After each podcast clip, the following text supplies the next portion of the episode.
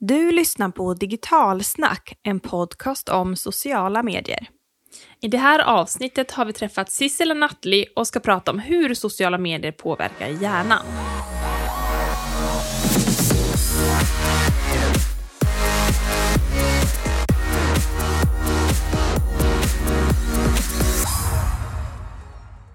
Hej och varmt välkommen till Digitalsnack, social media-podden som tar dig ända in i hjärnbarken.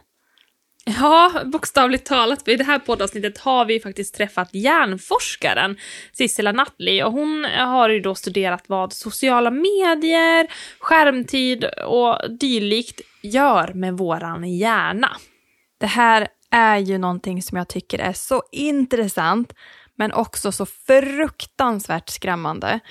Men det är ju ett väldigt bra sätt att bygga liksom en medvetenhet, tänker jag, kring vårt användande och lite skapa lite begränsningar kanske, om vi inte riktigt mår bra av sociala medier. Verkligen, och för vi måste komma ihåg att om man tänker på mänsklighetens historia så är vi fortfarande, vi människor, väldigt newbies när det kommer till att använda digitala hjälpmedel och sociala medier. Det är ingenting som vi har gjort en väldigt lång tid, så det är väldigt, väldigt nytt för oss. Och hur många gånger per dag öppnar du din mobil? Och vilka tre appar lägger du mest tid på under en vecka? Jag var faktiskt lite nervös inför att kolla upp det här, för eh, det går ju att hitta den här typen av data i smartphones, så det är väldigt enkelt. Men jag blev förvånad över att det inte var mer när jag fick upp. Eh, för i snitt så öppnar jag upp mobilen 45 gånger per dag. Och jag trodde att det skulle vara så långt över 100. Men jag kan tänka mig att det beror lite på att jag nu för tiden har barn. Och efter att Alfred kom in i mitt liv så tänker jag mer på att inte öppna skärmen eller mobilen när jag är ledig och vid jobbet använder jag faktiskt ganska mycket dator, så det har nog dragit ner kanske. Och i snitt lägger jag två och en halv timme mobilskärmtid per dag. Och jag tror, jag kommer inte ihåg, men jag tror det var typ så här Messenger, Instagram och WhatsApp som låg eh, nummer ett. Så mycket så här kommunikation med vänner. Hur ser det ut för dig? Har du mer eller mindre skärmtid, Cecilia? mer. Jag har nästan fyra timmar skärmtid i snitt varje dag. Det jag lägger mest tid på är Instagram. Där liksom, ja, den kommer alltid i topp. Och det är mest jobb. Vi på Digital Snack jobbar ju väldigt mycket med Instagram. Så att det är en väldigt stor inspirationskälla att hitta content och följa nyheter och allting som händer inom vår sfär. Så Instagram är liksom min superapp. Och sen har jag något som också kanske avslöjar att jag också är morsa. SVT Barn är min andra app som jag använder väldigt väl. Jag kan inte säga att det är jag som använder den, utan det är min dotter som snart är tre. Hon, eh, hon säger bompa och då är det SVT Barn-appen, så tittar ja. hon. Och sen nummer tre, Twitter. Och det är för det här läget vi är i nu i världen, så mm. tittar jag Twitter väldigt mycket. För jag får en mycket bredare informationsbild tycker jag över globalt i världen via Twitter. Så att det, det har varit en viktig kanal när det är lite så stökiga perioder i världen. Att få ett större grepp helt enkelt. Så Twitter. Mm. Mm. Härligt. Ja, men det är ju jag jobbar ju, är ju föräldraledig några dagar i veckan, så det kanske, hade jag inte varit det hade jag säkert kommit upp i fler timmar, misstänker jag. Men intressant. Mycket tid ändå som man lägger av sitt liv på skärmtid, eh, mobilskärmtid gör man. Mm. Och så himla mycket, liksom spännande det här och vi vill ju såklart veta mer om hur påverkar det här oss. För att när vi öppnar mobiltelefonerna, när vi väljer appar, det är ju inte så att vi vi tänker på vårt välbefinnandes bästa, utan det är något som sker per automatik. Och jag vet att Elin på Teknifik hade en sån, sån smart hack för att liksom fucka hjärnan. Och det var att ändra om alla apparna lite då och då. För att vi går liksom per automatik, öppnar så vet vi exakt Alltså vart, vart de ligger på skärmen Ex menar du? Mm. Precis. Man möblerar om i sitt digitala rum. Och då gör det att vi blir mer medvetna hur vi väljer appar och hur ofta vi går in på dem. När de Smart. helt plötsligt är på någon annan ställe. För då blir det att vi bryter den här automatiska. Det tyckte jag var lite smart. Ett, ett tips kanske för att bli mer mm. medveten. Mm.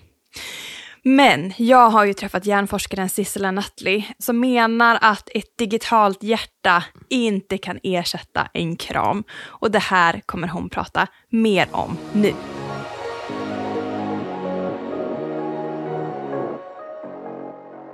Varmt välkommen säger vi till Sissela Nutley till Digitalsnackpodden. Tack snälla. Du det här ämnet ligger mig så himla varmt om hjärtat. Jag tror jag hade en dröm någon gång att bli liksom hjärnforskare, förstå mer av våra beteenden. Så att det är extra lyxigt tycker jag när jag får bjuda in dig till den här podden och få prata om det här i ett helt poddavsnitt. Ja, men kul, det är ett av mina favoritämnen att prata om också, så det, det passar bra. Vilken tur! Du Sissela, kan inte du berätta lite kort om dig själv till våra lyssnare så har de lite bättre koll vem du är?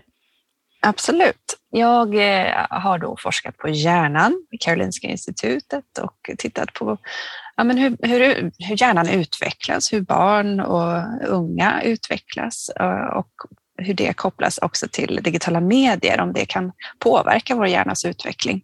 Och så har jag parallellt då haft ett brinnande intresse för kulturen, så det har varit eh, musikaluppsättningar som har skrivits av mig och eh, min skrivarkollega Ulrika Larsson. Och, eh, till slut har vi också kombinerat de här två världarna som man tycker kanske inte riktigt passar ihop, hjärnforskning och musikal, men det går. Ehm, så vi skrev en musikal som heter Det syns inte för några år sedan som just pratar om vårt psykiska mående kopplat till digitala medier och eh, nu är det som ett projekt eh, drivet av den ideella föreningen Arts and Hearts med stöd från Allmänna arvsfonden och vi riktar oss till ungdomar för att lära ut strategier för att stärka sitt psykiska mående och uppnå digital balans som vi är många som kämpar med skulle jag säga. Fantastisk kombination. Jag tänker mm. någonting som är, kan vara lite tungt, men någonting som man tycker är väldigt lättsamt. Det låter ju som en perfekt kombination. Ja, Ja, men det är lite så. Men när man kan bli berörd med eh, känslorna så är man också lite mer öppen för att ta till sig kunskap och eh, nya strategier för att tänka om. Mm. Och du som har koll på då din hjärna, kanske mer än vi andra, och har sett liksom, eller forskat på hur den fungerar tillsammans med digitala medier. Har du själv sociala medier som du använder? Mm, jo, men det har jag. Och det är ju det som är det spännande i den här nya världen som vi lever i. Det är ju inte svart eller vitt. Det är inte så att allting är jättebra eller jättedåligt, utan, och det är det som gör att det är ganska svårt. Så det finns ju fler fördelar än nackdelar och det är det som man måste lära sig att parera. Så att, ja, jag har sociala medier som jag är ganska snål med att använda, för jag vill inte att det ska ta så mycket av min tid. Men jag ser ju fördelarna med att, att ha dem såklart. Så att, ja, men jag har lite regler för mig själv och lite begränsningar så att det inte ska skena. För det, det gör ju lätt det, även för mig. Vad spännande. Jag tänker att vi återkommer till lite de här reglerna och lite så ja. tidsspann och så. För ja. du har en jättespännande bok som du har skrivit ner olika saker som man har hittat kring forskning och sociala medier som jag tänker att vi liksom ska prata mer om. Men om vi tittar på den, liksom den här forskningen kring digitala medier, skärmtid, hur kom du just in på det här ämnet? Ja, men från början var det ju under min tid när jag doktorerade på Karolinska institutet. Då tittade vi på om vi kunde använda oss av digital teknik och då skapa datorspel för att träna upp vissa förmågor i, i hjärnan. För det är ju ett väldigt effektivt sätt att kunna kontrollera exakt vad man ger en person genom att programmera någonting och säga så här, nu ska du få se det här i så här lång tid och det ska utvecklas på det här sättet, du ska levla efter så här många försök och så vidare. Så det är ett väldigt eh, tacksamt sätt att forska på för att veta exakt vad man ger och vad man då kan få för respons. Så vi tittade på om man kunde träna upp sin koncentrationsförmåga eller sitt arbetsminne.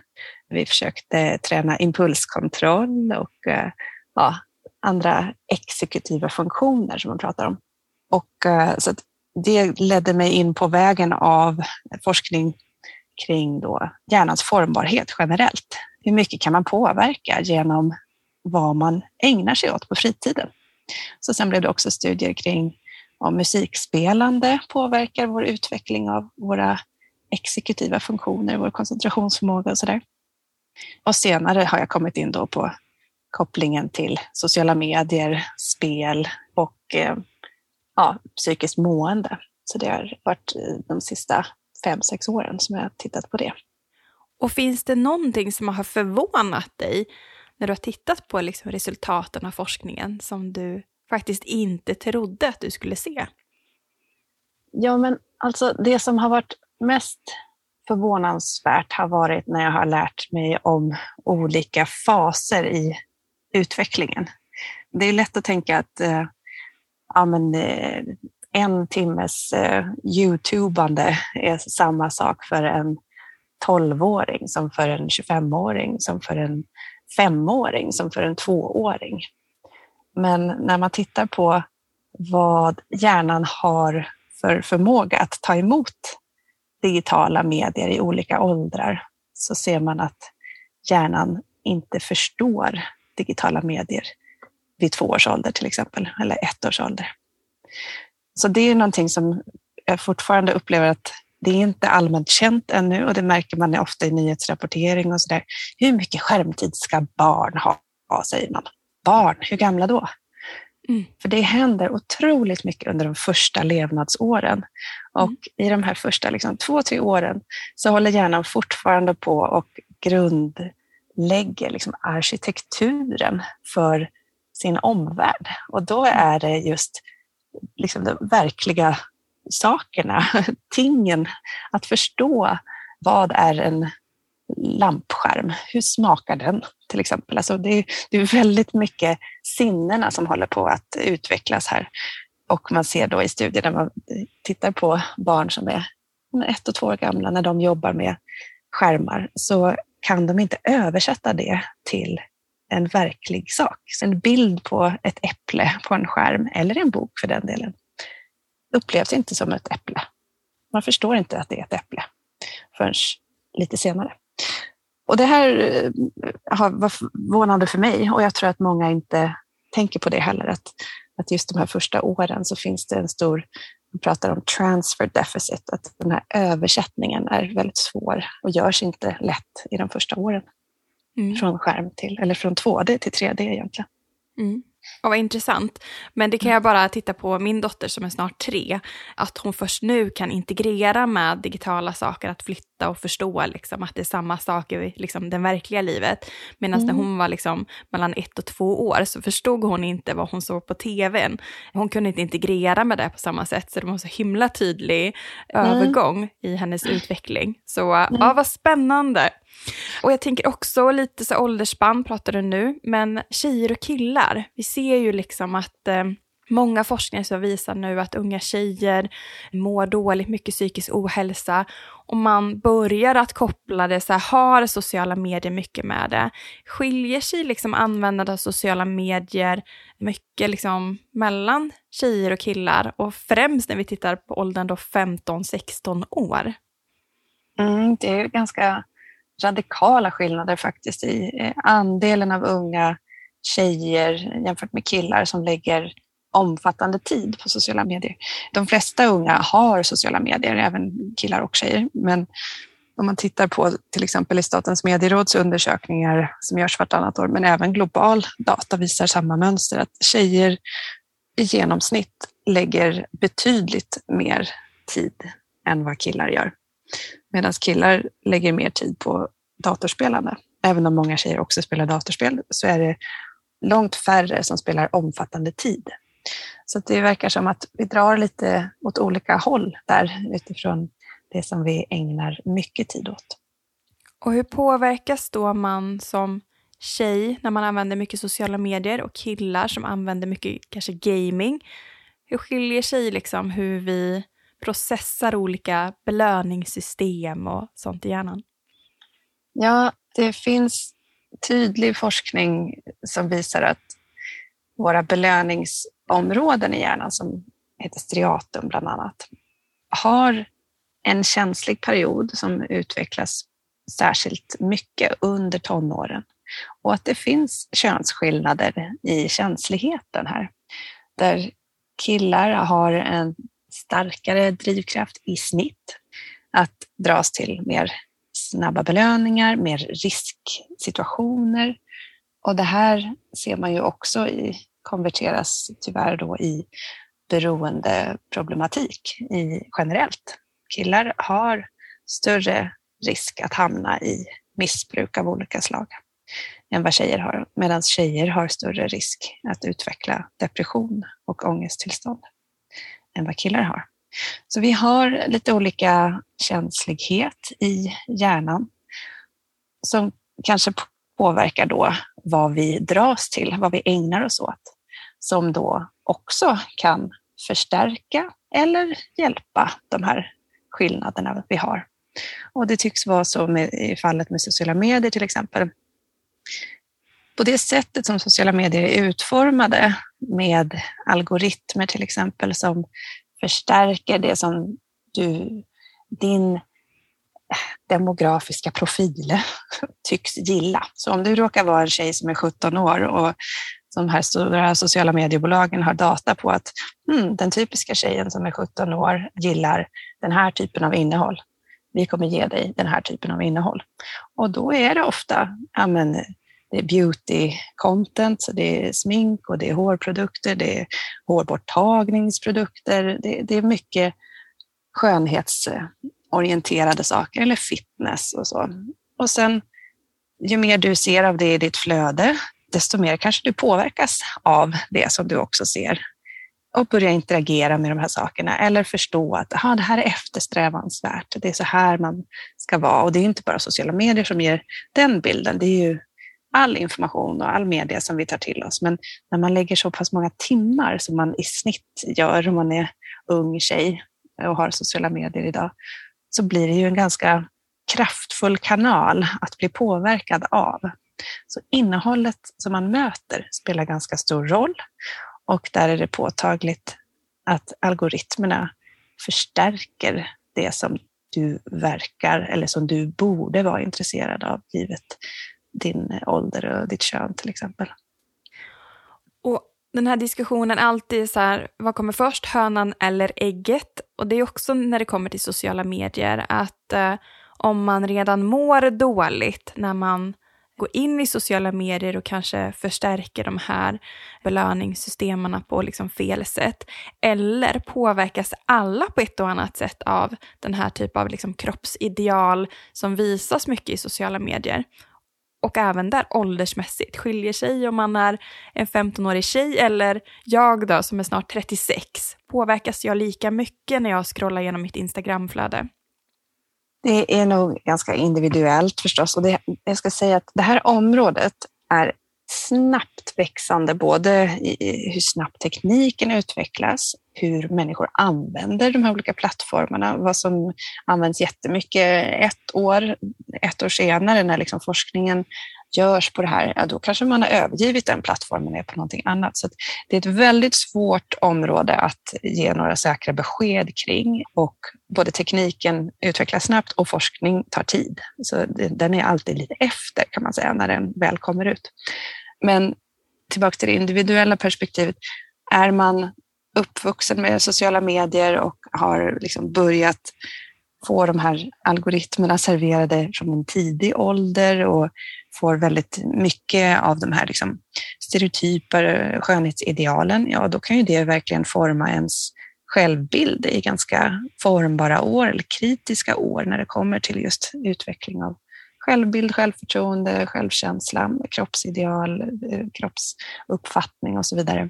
Medan för de som är som jag och äldre, då kanske sociala medier kom in i ens liv när man redan hade etablerat sin självbild på gott och ont med allt som det innebar. Vi växte ju också upp med Barbies och Veckorevyn och andra saker som, som också har tryckt in skönhetsideal som inte är helt realistiska i ens undermedvetna. Men det är ju fråga om både dos och eh, liksom närheten till de här influenserna. För en docka som är gjord av plast som jag leker med jämfört med en influencer som jag ser upp till, som jag dessutom kan interagera med, som kanske dessutom är i min ålder eller bara ett par år äldre, som jag skulle kunna bli om jag bara anstränger mig lite mer eller om jag bara ser ut lite mer som den personen, om jag bara köper de här kläderna eller får den här handväskan eller tar bort det här håret eller det här födsmärket. det har ju en starkare möjlighet att påverka ens formbarhet, alltså ens identitetsskapande, mm. än en statisk docka, tänker jag. Men där är det ju viss grad av spekulation, måste jag lägga till, eftersom det, det går inte riktigt att, man har inte gjort de jämförelserna. Liksom, någon i min generation leker med Barbie tre timmar om dagen, någon i två generationer efter mig på sociala medier och får se influencers eh, tre timmar om dagen. De jämförelserna är, svåra att göra. Mm. Ja, vad intressant. Och Ehm, du pratar ju om algoritmer, sociala medier. De har ju andra lite finurliga tricks som gör att vi dras in till de här digitala medierna. Vi har pushnotiser i tid och otid. Även om de hände för fem timmar sedan så får vi den exakt i det tillfället då vi är som mest mottagliga för att liksom klicka in oss på. Även hur många gånger vi öppnar en telefon liksom varje dag. Skiljer sig också unga och vuxnas belöningssystem kring sociala medier och digitala medier? Alltså belöningssystemet utvecklas då liksom ganska radikalt under ungdomsåren men sen så är det moget där någon gång vid 25 års ålder. Och då har vi ju mera möjlighet, eller vi har i alla fall de möjligheter vi någonsin kommer ha, att kunna hämma impulser och eh, dämpa våra liksom, belöningssystem eller vänta lite längre på belöningar och inte reagera instinktivt lika, lika mycket som man har större risk för då under de här ungdoms och tonårsåren. Mm. Men eh, sen är det ju också hur många repetitioner vi har gjort av olika saker och ting. Om du har byggt en vana sedan du var ung, då kommer den kanske vara svårare att bryta än om du har börjat bygga en, en vana när du är 60 först. Så det är också en liksom dosfråga i, i form av liksom hur många gånger har du upprepat samma belöning? Det är lite som Pavlovs hundar. Yeah. Eh, liksom att man, man, gör de här betingnings... Det blir som ett betingningsexperiment. Att eh, jag plockar upp mobilen och ibland får jag en belöning. Ibland har det hänt något kul, ibland har det inte gjort det. Alltså måste jag kolla igen om, om en och en halv minut. Har det hänt något nu? Har det hänt något nu? Och, och, när man får de här oregelbundna belöningarna som då kallas intermittenta belöningar så har det en, en starkare effekt i att skapa ett beroende. Och har du gjort det 10 000 gånger eller en miljon gånger så kommer den betingningen vara olika stark. Mm. Ja, det är både läskigt och fascinerande. Jag gillar en fras som du har sagt att eh, ett digitalt hjärta kan inte ersätta en kram. Och det känns ju ganska mysigt nu när vi har lämnat eh, två års pandemi liksom bakom oss. Men vad skulle hända om vi tog bort alla fysiska inslag och istället bara använde sociala medier för alla liksom konversationer och interaktioner med människor? Vad skulle hända med oss? Ja, men det är som du säger, det är nästan så att vi har haft det experimentet eh, nu i två år. Särskilt om man lever själv och inte har haft ett jobb att gå till eller fått gå till ett jobb så kan det ju verkligen vara så att man känner en enorm avsaknad av ja, fysisk beröring och eh, närhet. Och det i sig, vi, vi behöver ju, alla behöver känna sig viktiga för andra människor och ett sätt som vi får väldigt starka sådana signaler är ju när vi fysiskt ses och när vi tittar varandra i ögonen, när vi får den där kramen eller det där leendet. Då händer saker rent fysiologiskt i vår kropp. Vi får utsändning av ett hormon som heter oxytocin bland annat, som har blivit ganska välkänt nu som, ett, som ett liksom, ja, man pratar om lugn och ro-hormonet eller anknytningshormonet eller också kärlek och eh, tillitshormonet. För det är alltså någonting som utsöndras när vi känner ett band till någon annan människa. Och det är också stressreducerande. Så att inte få tillräckligt av de här signalerna kan ju vara en stress där vi känner att vi inte hör ihop, där vi inte känner att vi får bekräftelse om att vi fortfarande är del av flocken. För det är ju egentligen det det evolutionärt sett handlar om. Vi har den här rädslan om att bli utstötta ur vår flock och det från ett evolutionärt perspektiv var kopplat till större risk för, för död, att inte klara sig. För att man klarade sig bättre om man samarbetade med andra människor och var en del av en, en grupp som skyddade varandra och hjälptes åt. Så att, det låter jättedramatiskt. Ja, och det, det, blir dramatiskt i våra hjärnor. Det är ju inte så att, att det är en högre risk för att dö, inte inte i dagens samhälle. Vi har inte de här lejonen som lurar i buskarna, utan det här är våra urgamla hjärnor som signalerar på ett sätt som om det vore dödsfarligt att vara ensam. Det är inte det. Men vi behöver strategier eller hitta ett förhållningssätt om vi är ensamma så att vi kan känna ett lugn i det. Det är absolut inte så att man måste ha en partner eller leva tillsammans med andra för att vara lycklig. Man kan absolut vara lycklig utan det, men man behöver ibland hitta ett lugn för att liksom jobba med de här evolutionärt sett gamla strukturerna som annars tenderar att larma och säga ah, det, det, det är ensamt, är det risk för död? Nej, det är inte risk för död, utan det här kanske är härligt, det kanske är lugn och ro, det kanske är fridfullt och alla möjliga positiva saker också. Men vi behöver bara lära känna våra hjärnor och eh, jobba med eh, de strategierna så att vi kan komma till, till ro med, med det. Men tillbaka till frågan, så jag, jag tror att ju mer vi digitaliserar och använder digital teknik som ersättning för de här andra subtila signalerna där det handlar om att få möjlighet att få en kram eller om man känner att man blir berörd och nu kommer en tår, att jag kan få bli mött av en annan människa som tar emot det. Och då får man den här härliga utsändringen av oxytocinet som förstärks när vi ses i riktiga livet och inte har ett lager av en skärm emellan oss.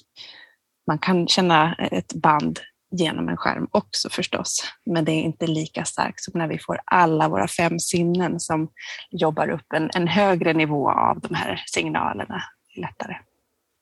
Så båda världarna tillsammans är en bra mix? Absolut, och det har ju verkligen varit påtagligt under pandemin. Utan digital teknik och videokonferenser och, och så hade det ju varit förskräckligt, verkligen, under de här två åren. Tänk om vi inte hade alls kunnat se varandra eller haft möjlighet att interagera på det här sättet som ändå känns som en, ja, någon slags kompromiss som har varit en räddning. Mm.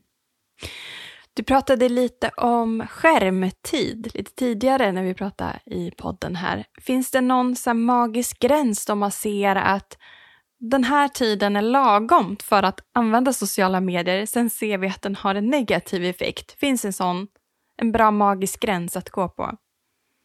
Ja, alltså nu börjar det komma så pass mycket forskning att man kan göra så kallade metaanalyser där man liksom sammanställer resultatet från många olika studier och titta på var, vilket liksom generella håll de pekar åt. Och dels då, om jag återgår till poängen med olika, tid, liksom olika åldrar, så skärmtid kan ju innebära massa olika saker. Så det är egentligen i de lite äldre åldrarna, efter två, tre år, då tycker jag inte att det är vettigt att prata om begreppet skärmtid. Men när, under det så kan man prata om skärmtid och då är det egentligen så lite som möjligt som gäller eftersom barn då i den åldern inte klarar av att översätta det som de ser på en skärm till verkligheten. Och blir det mycket tid i de här åren där hjärnan går igenom så mycket av sin strukturella utveckling så ser man negativa konsekvenser på barnets utveckling. Alltså försenad språkförmåga till exempel är en av de tydligaste effekterna. Och då visar den forskningen, ju tidigare man börjar och ju mer man tittar på skärm, desto sämre för språkutvecklingen på metaanalysnivå. Sen när barn börjar med sociala medier, om man tittar på den forskningen, så tycks det vara någon slags gräns som är att det finns ett lagom. Och den ligger någonstans under två, tre timmar.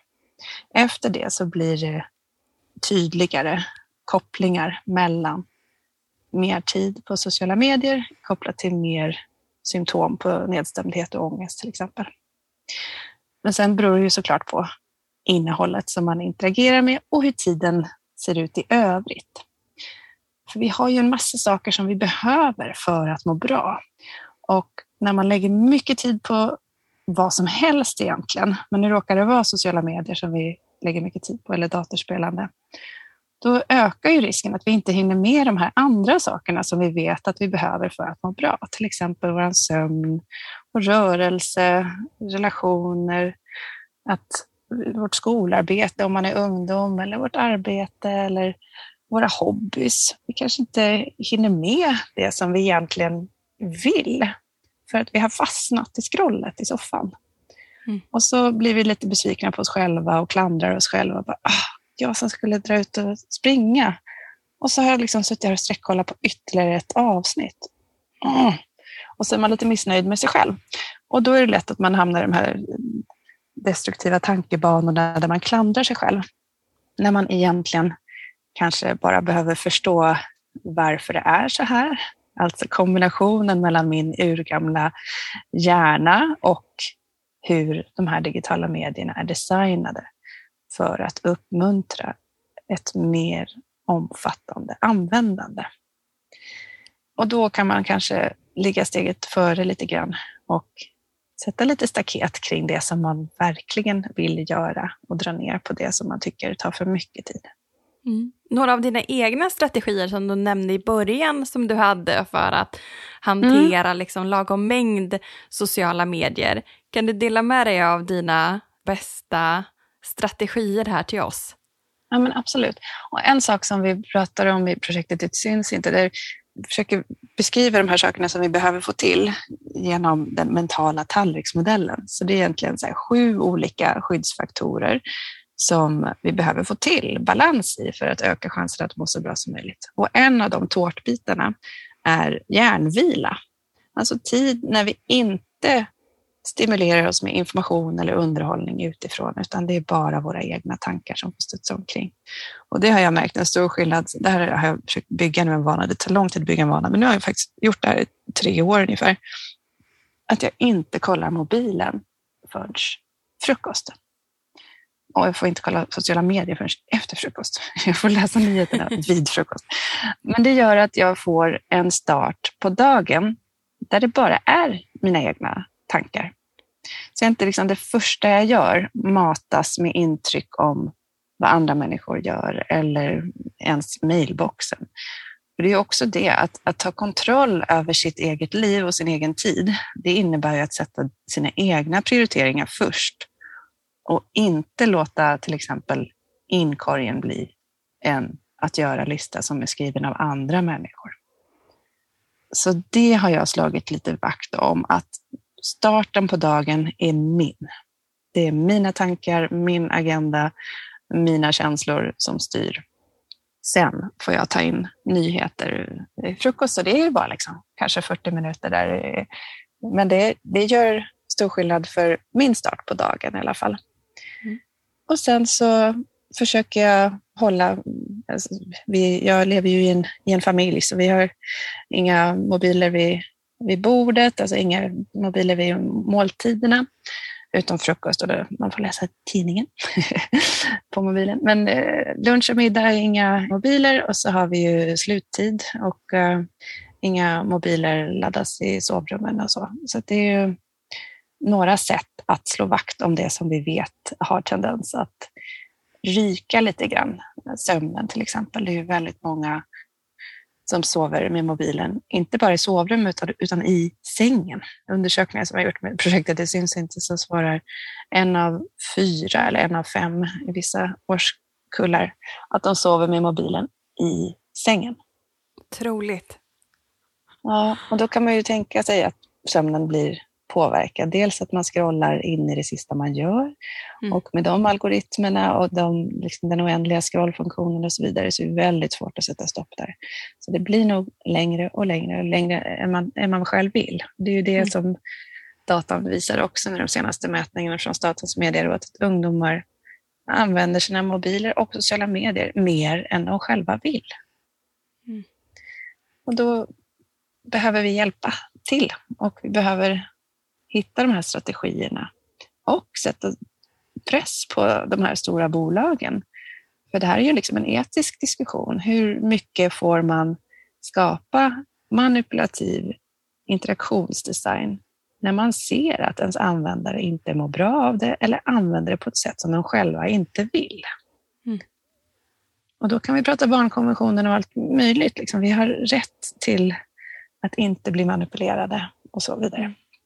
Superintressant och just den här diskussionen pågår ju betydligt mer intensivt nu än vad mm. den tidigare gjort. Just nu handlar det ju om det här dark patterns, att man ska förbjuda det på liksom, plattformarna. Så det händer ju saker även om det går lite långsamt, men samtidigt så behöver vi också vara medvetna om vårt egna ansvar i vår egen användning. Och det är det jag tänker att vi kan bidra med i den här podden tillsammans med dig.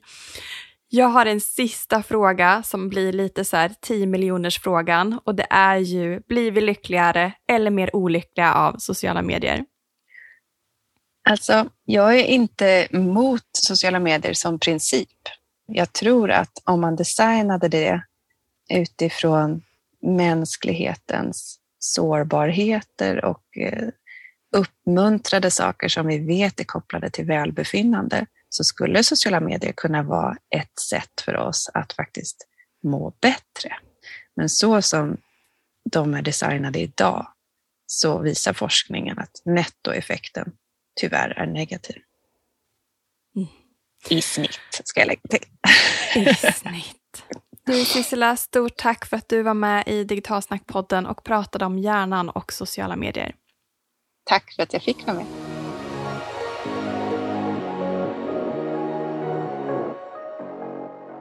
Stort tack för att du har lyssnat på det här avsnittet. Och är man nyfiken på att veta mer om detta så kan vi tipsa om Sisselas bok som heter Distraherad, hjärnan, skärmen och krafterna bakom. Mm, och dela gärna med er och tagga oss i sociala medier när ni lyssnar på några av våra poddavsnitt. Och kom ihåg att prenumererar du på vår podd så får du tillgång till den lite tidigare än alla andra. Tack och hej!